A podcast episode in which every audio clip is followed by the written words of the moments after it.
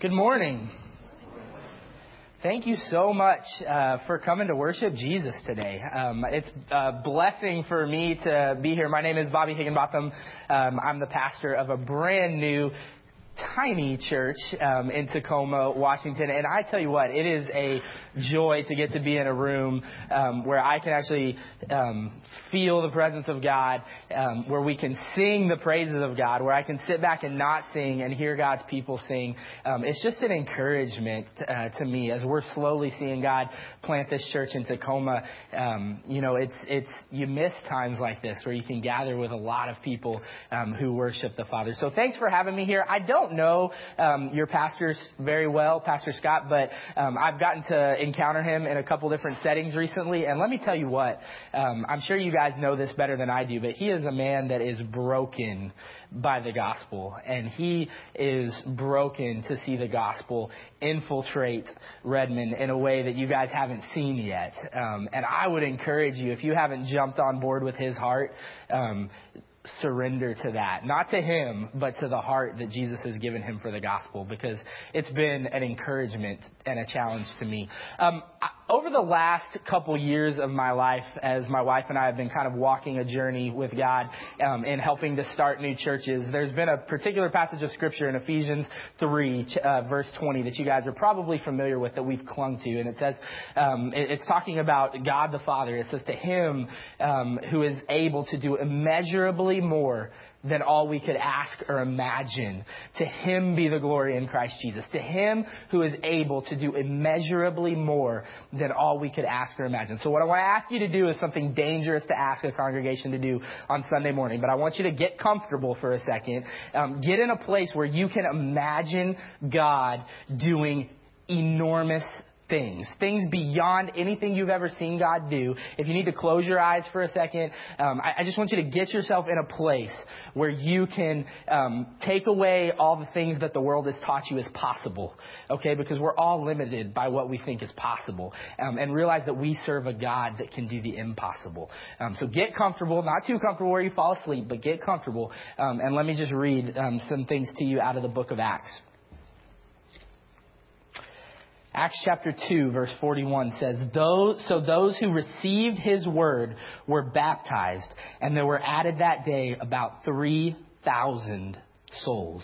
Acts 2:47 and the Lord added to their number day by day those who were being saved. Acts 4:4 but many of those who had heard the word believed and the number of the men came to about 5,000. Acts 5:14 and more than ever believers were added to the Lord multitudes of both men and women. Acts 6:7 and the word of God continued to increase and the number of the disciples multiplied greatly in Jerusalem. Acts 9:31 so the church throughout all Judea and Galilee and Samaria had peace and was being built up, and walking in the fear of the Lord and in the comfort of the Holy Spirit, it multiplied. Guys, all of these passages and more are about the church in the first century that birthed out of a movement of God that every single one of us have been kind of conditioned by our world to think is impossible. But what is impossible with men is made possible by God. And what I want to challenge you to think about is that if there was a story being written about the 21st century church, if there was a story being written about the church in Washington state, if there was a story being written about the church in Redmond, Washington, about Meadowbrook Church, would similar statements be able to be written?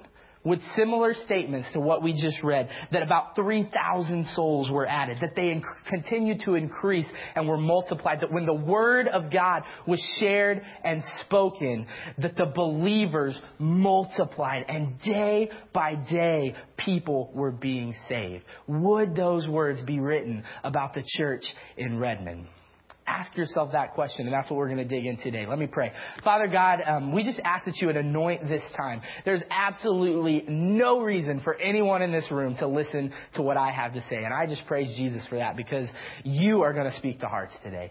Father, through your word, you can bring truth from somebody as um, unknown and insignificant as me. And I just pray that you would melt hearts this morning. People who thought that they were just going to do the Sunday morning thing and come and get in the hour and a half routine and sing the songs and hear the message and then walk out the door. I pray that you would just stop us all in our tracks and humble us and get us ready to encounter a God that is able to do immeasurably more than we could ask or imagine.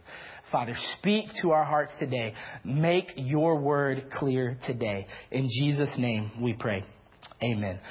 All right, guys. Um, today we're going to talk about what it means to scatter by faith on mission. If you want to start flipping in your Bible, we're going to be in Acts chapter 8. We're not going to be there quite yet, but we're going to be in Acts chapter 8. Um, and the big question that we're going to try to answer today, um, the one that you need to write down or just stick in your mental um, notepad, the big question that we're going to ask today is how can we see the same type of movement of God today that we read about in the book of Acts? Let me tell you, it was the faithfulness of the believers believers in the first century, their faithfulness and their obedience to the mission that we're going to talk about today is why you, if you have a relationship with Jesus, is why you know Jesus today. If they would not have been faithful to scatter by faith on the mission that God had given them, then you would not know Jesus today. You would not be sitting here as a part of the church of Jesus Christ.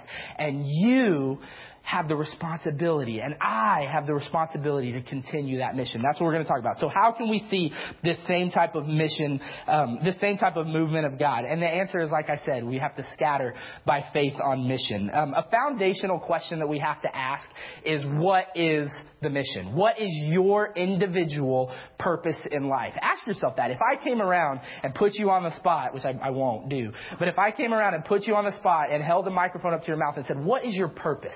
What is your purpose in life? Would you be able to articulate it to me in one sentence? Would you be able to say, You know what? My purpose in life is this. And I know this because um, I had an opportunity back when I lived in Gerty, Oklahoma, which is as small and hillbilly as it sounds.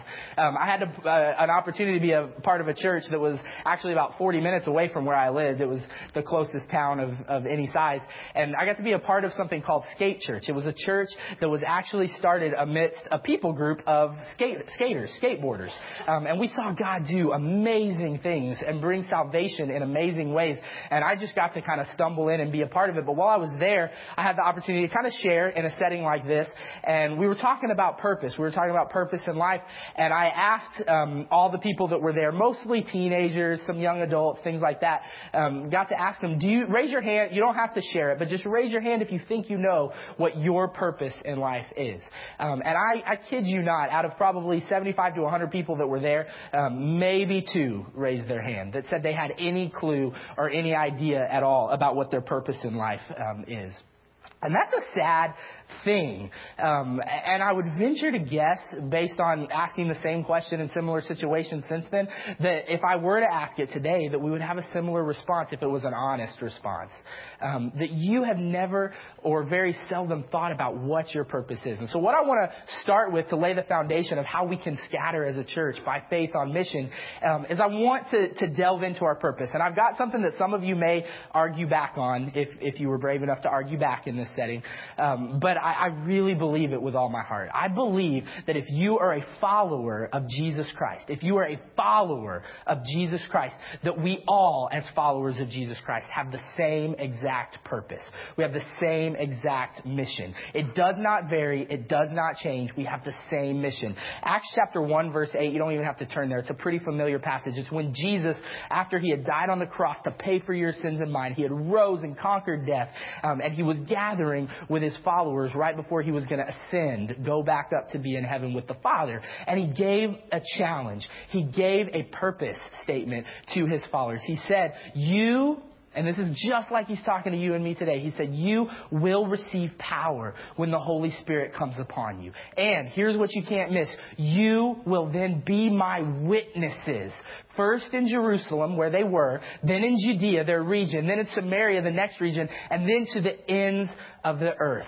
You will receive power when my Holy Spirit comes upon you. You cannot be on this mission without a relationship with Jesus Christ. Because when you have a relationship with Jesus Christ, the Holy Spirit floods on you, comes upon you as your, um, as your guarantee of salvation, as your empowerer, as your comforter, as your guide. But when you receive that power, guys, then you are set on a mission. And that mission is what? Is to be witnesses to the resurrection power, to the saving power of Jesus Christ, the one true God. That is your mission. Do you know that? Do you recognize that? Do you accept that? And do you live that? Guys, because some of us can quote the passages, myself included. Some of us can quote the scripture, can talk the talk, but are you walking the walk? Are you being a witness daily hourly to the resurrection power, the life changing power that can only come through a relationship with Jesus Christ. Because that's the difference, right? There are so many religions out there right now. There are so many justice organizations that are doing amazingly good things that lead to an amazingly unfruitful, dead, separated from God result. And we have the one key in Jesus Christ that we are called to be witnesses of that will lead people to abundant life, abundant and eternal life. Are you doing that? Now here's the kicker. Even though I believe that we all have the same purposes because I believe Jesus, um, and, and that's what he said our purpose is, I do believe that we all carry those purposes out in unique ways. Do you know, number one, do you acknowledge and recognize your purpose? And do you know how God has uniquely gifted and called you? Where has God placed you in life to carry that out? I'll give you a couple examples. Um, I read a book uh, called Irresistible Revolution. I don't know if you guys have heard of that. It's called Irresistible Revolution. It'll step on your toes. It'll kind of make you mad, but it's written by a guy named Shane Claiborne. And God has uniquely called him to live out his calling as a witness in life in Philadelphia, um, to live on the streets, to devoid himself of all material possessions for the sake of proclaiming to the gospel to people that have nothing. God opens doors for him by his sacrifice of material things um, so that he can share the gospel with people who would otherwise not give him a platform to hear it. Um, I was actually looking, I was preparing for something else. Have anybody heard of the um, website iamsecond.com? I, I challenge you to check it out. It's kind of cool. It's called iamsecond.com. And you go there and you see all these famous people, all these athletes that have chosen to vocally articulate the fact that they are second in life, that, that Jesus Christ is number one. And I was watching some of these videos, um, and if any of you guys are sports fans, I'm from the South, so I have a tendency towards the Big 12, but um, Colt McCoy, former quarterback of the University of Texas, Sam Bradford, um, former rival quarterback of OU, both in the NFL now, have a video together on there proclaiming the fact that they are second, that everything that they do as football players, everything that they do in the world um, is for the purpose of being a witness to their Lord and Savior Jesus Christ. That's amazing, and that is completely different than what Shane Claiborne uh, is doing and how he is being a witness to Jesus Christ in Philadelphia. These two guys make millions of dollars and have a platform that Shane Claiborne doesn't have. Shane Claiborne makes not many dollars and has a platform that Colt McCoy and Sam Bradford will never have. You are uniquely placed in this life to be a witness to the power of Jesus Christ.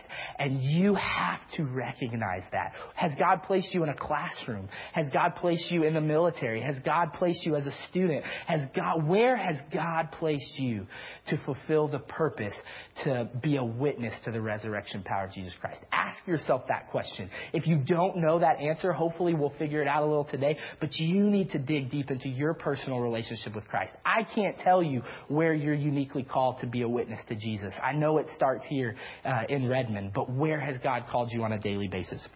Let's, uh, let's take a look at Acts chapter 8, verse 1 through 6 and see what we can learn from the first century church about fulfilling our mission and seeing a great movement of God.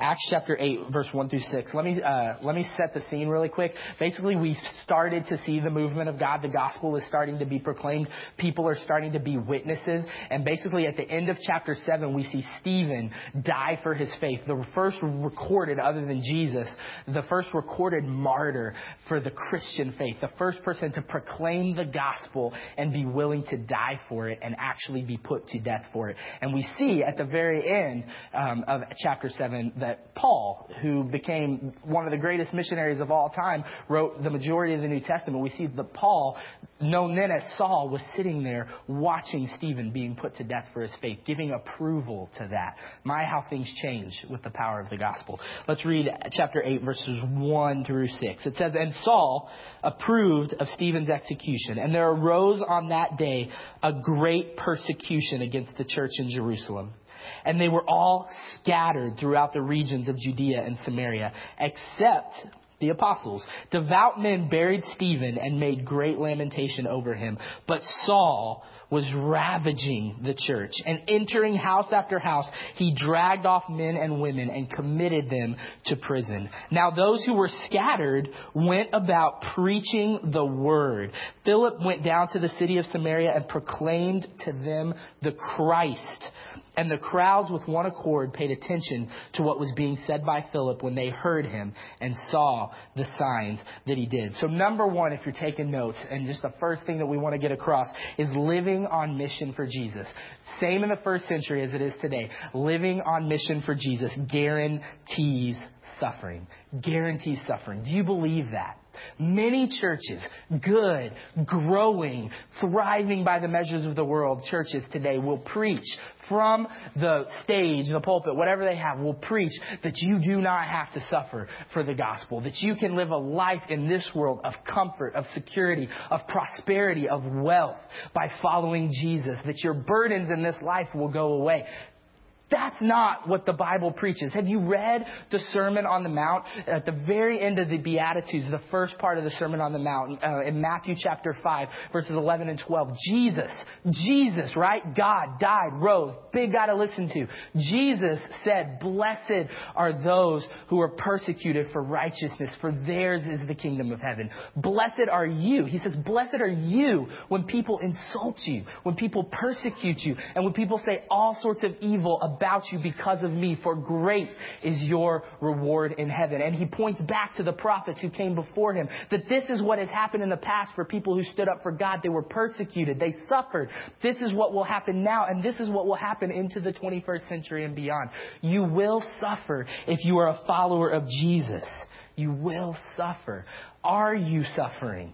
For Jesus? Are you putting yourself in a position where you are ready to suffer? Now, there is a difference. You don't need to go out there and be a woe is me person, right? Look at how I'm suffering. But are you living the gospel in such a radically obedient way that you will not be able to help but have persecution come upon you? That you will not be able to stop insults from coming upon you? Yet you push through as a witness for the resurrection power of Jesus Christ. Do you realize that? You are the witness.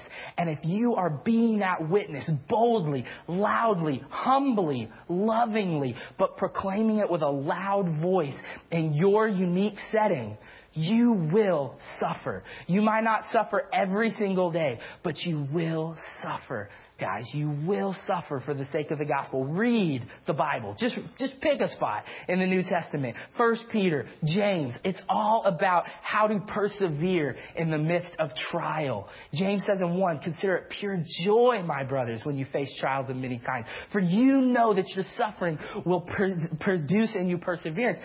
Just read. If you are not suffering, then you are not being the witness that God has called you to be. And I turn that right back on on myself.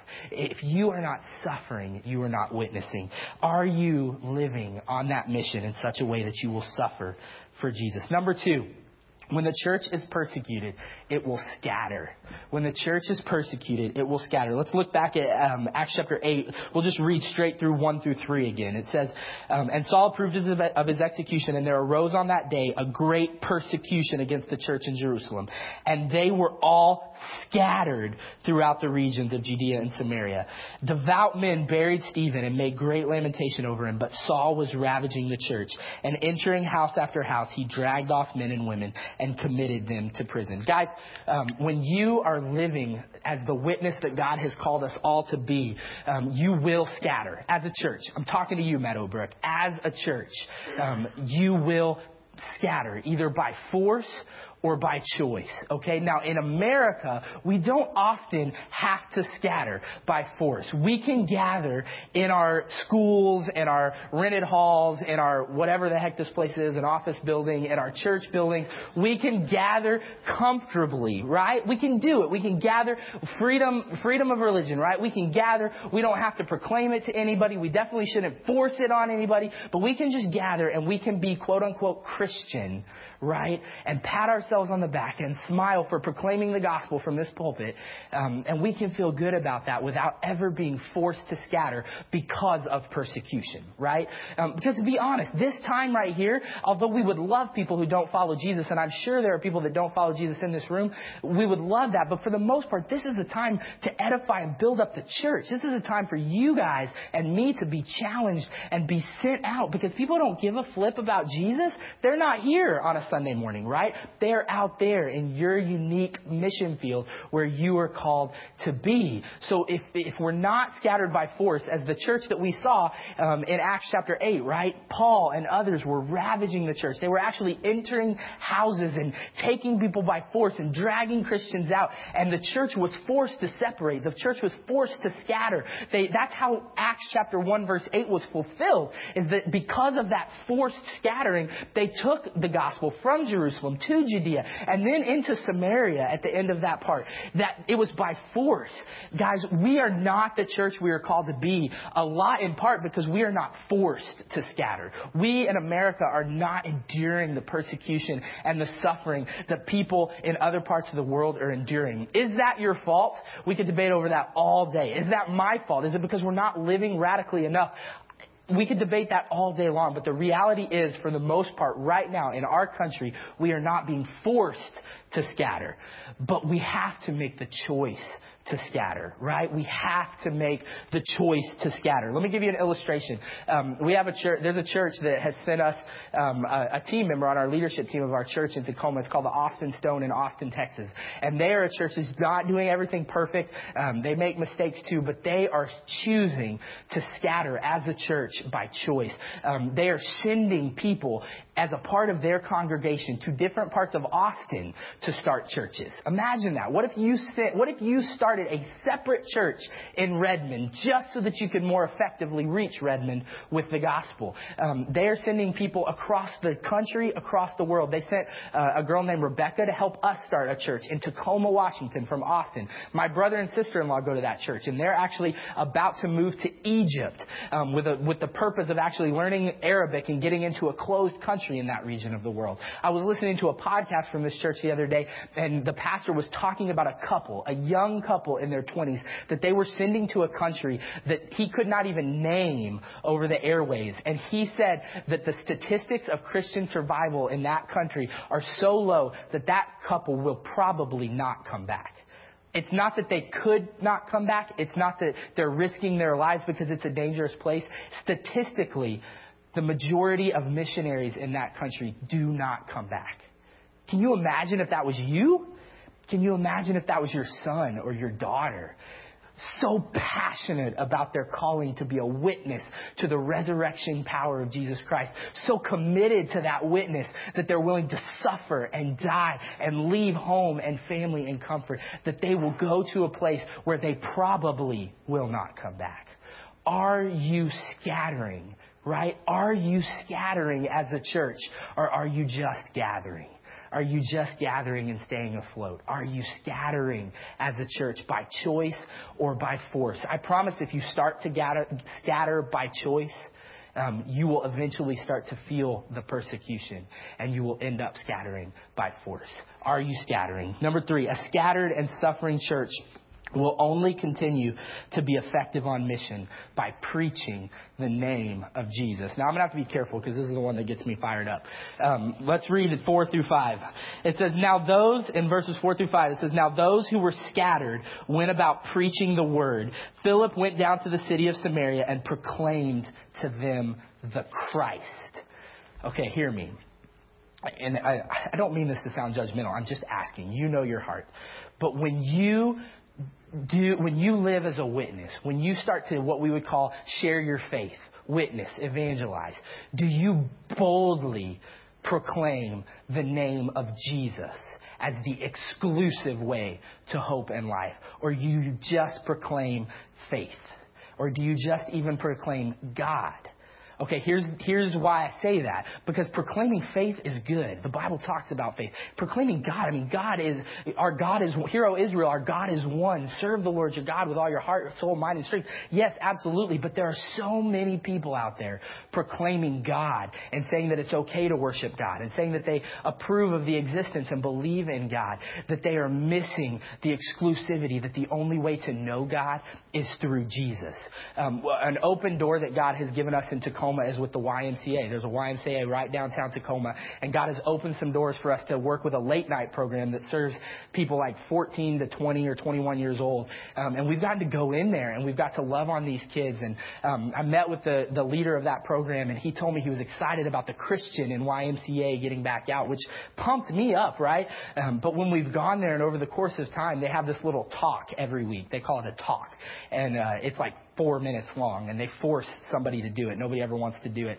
Um, and when the leader of this program, who I like, um, gets up, he never proclaims Jesus. He's actually verbally said, "Whatever faith you choose, may it give you peace." That's somebody who does not understand that whatever faith you choose will not give you peace. It is your choice to choose your faith.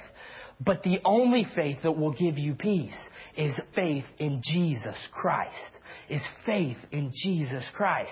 Now, praise Jesus. This guy asked me to speak at their Thanksgiving dinner, and man, Jesus was the topic.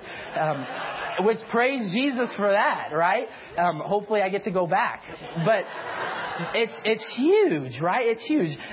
A, practical example, I'm sure there are some teachers in the room, right? I, I come from a family of educators. My dad was a teacher, my mom was a teacher, my sister was a teacher, my dad was a vice principal, a principal, all those things. So I know the rules. In the public school system, you are not allowed to engage students with the gospel. There are so many rules pushing you away from doing that. If you are a, if you are a teacher, if you are an educator, my heart breaks for you. My heart breaks for you. But do you love Jesus? Do you accept your calling as a witness of the gospel more than your calling to have a job in public school systems? More than your calling to even provide stability and comfort for your family? Are you willing to go to that school and when students are talking to you, are you willing to live the faith that you claim gives you hope and peace and life? Are you willing to articulate that faith loudly and boldly, whether or not you lose your job. Trust me, I have, I have two one year olds that are sick right now. I know what it means to want to provide a stable life for them. I understand that. But you have to know that God is their stability. God is their hope. God is their provider. And I say this to my church and I say this to my family all the time. The worst thing that could happen in my life is that my family loses their life. That is the worst thing I could imagine happening is for my wife to be killed or for my kids to be killed. But if they are killed in the name of Jesus, then I know that they are with Jesus in a far better place. Is that easy for me to say? Absolutely. It's easy for me to say here when I am not living it yet. But there are people across the world and people throughout history past that have done that very thing. For the sake of the gospel, they have lost husband. They have lost lost wife. They have lost children. I can give you illustration after illustration of people, missionaries, living on mission for God who have lived what I just said I believe. Do you believe that? Are you willing to lay your life down? One more quick illustration of that. I have a friend, Curtis, who's a youth pastor in Snoqualmie, um, a church that we were helping to start up in Snoqualmie. And he substitutes full time in the school system. That school is as closed as any school I've ever heard to the gospel. Long story short, he lives it out and gets in trouble for it. But because of his character, they have not fired him yet. Um, because of the respect that he's gained, he's still allowed to get back in, even though he's getting reprimanded. Um, and just a couple months ago, one of the most popular kids in school who had been struggling with things behind closed doors committed suicide. Caught everybody off guard. Everybody off guard. And who did that school system call? Did they call their counselors? Did they call their teachers? They called Curtis a man of faith in Jesus who substitutes in that school system every single day, who is a rock of faith. And they invited him to speak with the family. They invited them, him, a substitute teacher, into their faculty meeting to talk about how to deal um, with the loss. They invited him to spend days in the gymnasium counseling with students who were looking for answers. A Christ follower could he have lost his job in the midst of that? Yes. But our God can do immeasurably more than we could ask or imagine. And what God did through Curtis's faithfulness was prepare him for a time when that school was open to the gospel. And God is doing amazing things there. Amazing things there. Are you are you preaching the name I don't know. Are you preaching boldly the name of Jesus? Get comfortable with that. Jesus. Jesus. Speak it. Say Jesus because that is what separates us. Um, not being better than anybody else, but the exclusivity that life and hope can only be found in Jesus. Speaking that name is what is going to break down walls, is what's going to give you hope and perseverance. Speaking the name of Jesus. Are you preaching Jesus? And finally, um, what is the result of living by faith? On mission? Why, what is the result of doing all this? What is the, what is the tangible result of doing that? Acts 30, 931 is kind of the, the tail end of this section of scripture. You don't have to turn that. I can just read it to you. Um, but it's what we read at the very beginning, probably before you were paying much attention. Um, Acts 931 says, So the church throughout all Judea and Galilee and Samaria had peace and was being built up and hear this part, and walking in the fear of the Lord and in the comfort of the Holy Spirit, it multiplied. Guys, every time you proclaim the name of Jesus, will you see people fall on their faces and accept Him as Savior? No. That's something as a church planter I'm learning more and more about every day, right? Um, Matthew, Matthew chapter 7, 13 through 14 talks about the reality that there is a narrow way and there is a wide way. And, and we get the promise that few will find the narrow way to life, which is Jesus. That doesn't change as a result of our faithfulness. But if we proclaim the name of Jesus, we will see, just like they saw in the first century, that even though the majority won't fall on the face of Jesus, a passionate and faith filled, Holy Spirit empowered minority will start to bring a revolution to the world because of the name of Jesus. Do you believe that you can see that here in Redmond? Guys, I am just stupid enough, just ignorant enough to believe that that can happen here. To believe that if you guys will live out the unique calling that God has placed on your life by sharing the explicit purpose that we all have, which is to be witnesses to the resurrection power of Jesus, then by faith we will fulfill our mission and we will scatter. You will scatter amongst the businesses and school systems and neighborhoods of Redmond, amongst the entire city of Seattle, amongst the United States of America and beyond. Your little church, Meadowbrook, can impact the world if you will simply faithfully when it doesn't look good, when persecution comes, when suffering happens, if you will faithfully witness to the resurrection power of Jesus Christ, you will see vast and extreme multiplication of believers. You will see people proclaiming Jesus as the Christ, and you will sit back and know that you had absolutely nothing to do with it that you just got to be a part of it. and what joy that is when you are rejoicing in eternity. Okay, so don't get discouraged by suffering. Don't think that suffering means, oh, well, God's closing that door. I don't, I, I don't know where that is in Scripture. Just because it's hard and suffering, that that means it's a closed door. God wants you to be a witness for Him amidst suffering. Um, he doesn't want you to simply gather in the comfort of the church. He wants you to scatter for the sake of the call. Um, and if you live that mission, guys, no matter how many people come to faith in Christ, and people will come to faith in Christ, the God of the universe will be glorified. The God of the universe will be exalted and lifted high. And that is the point. That is the point. Let's pray. Father God, I just love you so much, Lord. You, you fire me up and you humble me all at the same time. Um, God, I just pray for this church. I pray for Meadowbrook, Lord, as a people. God, for Meadowbrook as a people, that you would teach them. God, they, they know how to live this out here in Redmond. I don't know. I don't live in Redmond, but I know what our mission is. God, and they know what their mission is. So I just pray that you would empower them by the Holy Spirit to live this out to the ends of the earth. That it wouldn't be theoretical like so often it is after a Sunday morning sermon, but they would start to get together for lunch even today and talk about how they can scatter um, by faith on mission. That they would not let their purpose die for the comfort of Christianity, Lord. Um, give them encouragement, give them power, give them endurance, give them suffering, um, God, and give them, give them your comfort and your peace. It's in the name of Jesus Christ that we pray. Amen.